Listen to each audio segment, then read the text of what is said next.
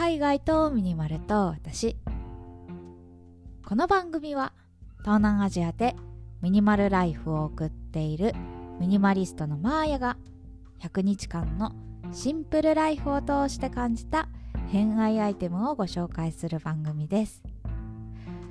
100日間のシンプルライフルールはたった2つ。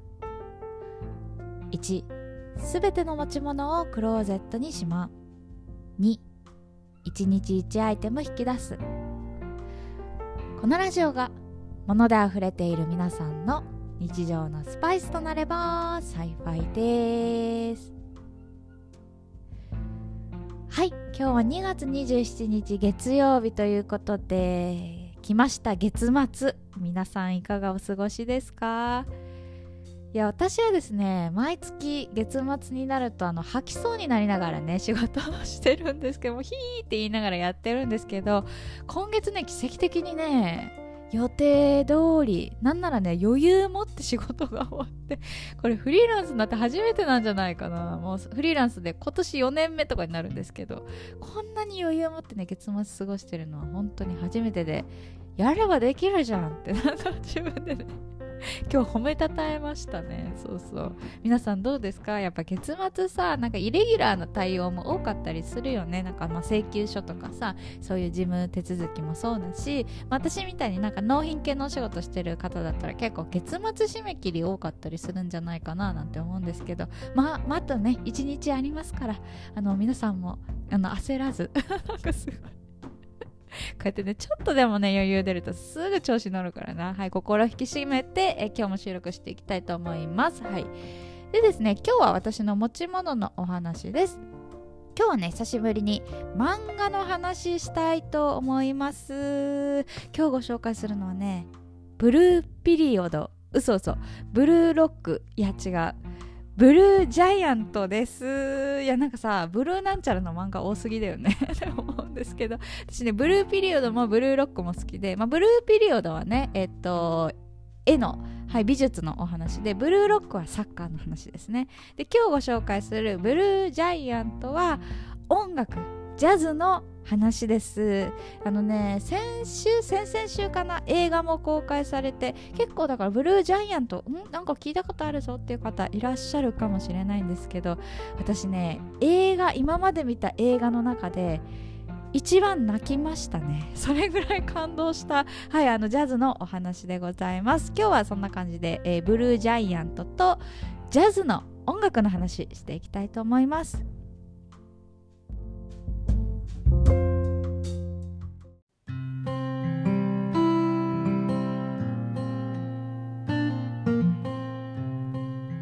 皆さんは普段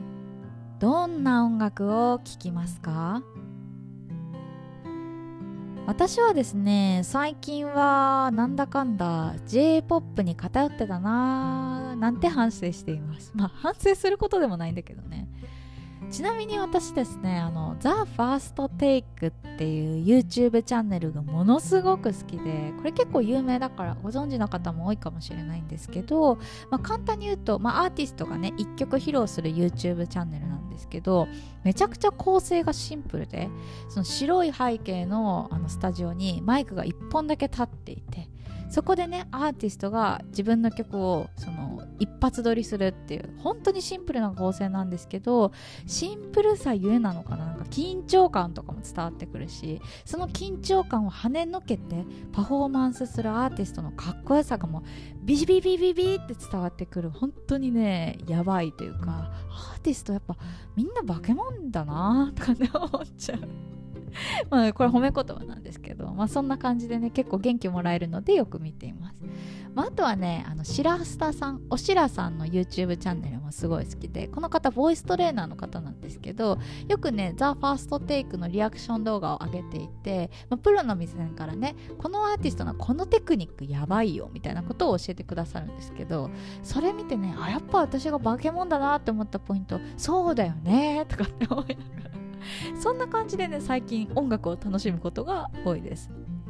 で私ね今すごい歌とかをよく聞いているんですけど歌がもともと好きだったかっていうとそんなことなくて実はね歌が好きになったの大学生ぐらいと遅めなんですよ。でそれまで何聴いてたかっていうとずーっとね吹奏楽とかオーケストラばっかり聴いていました。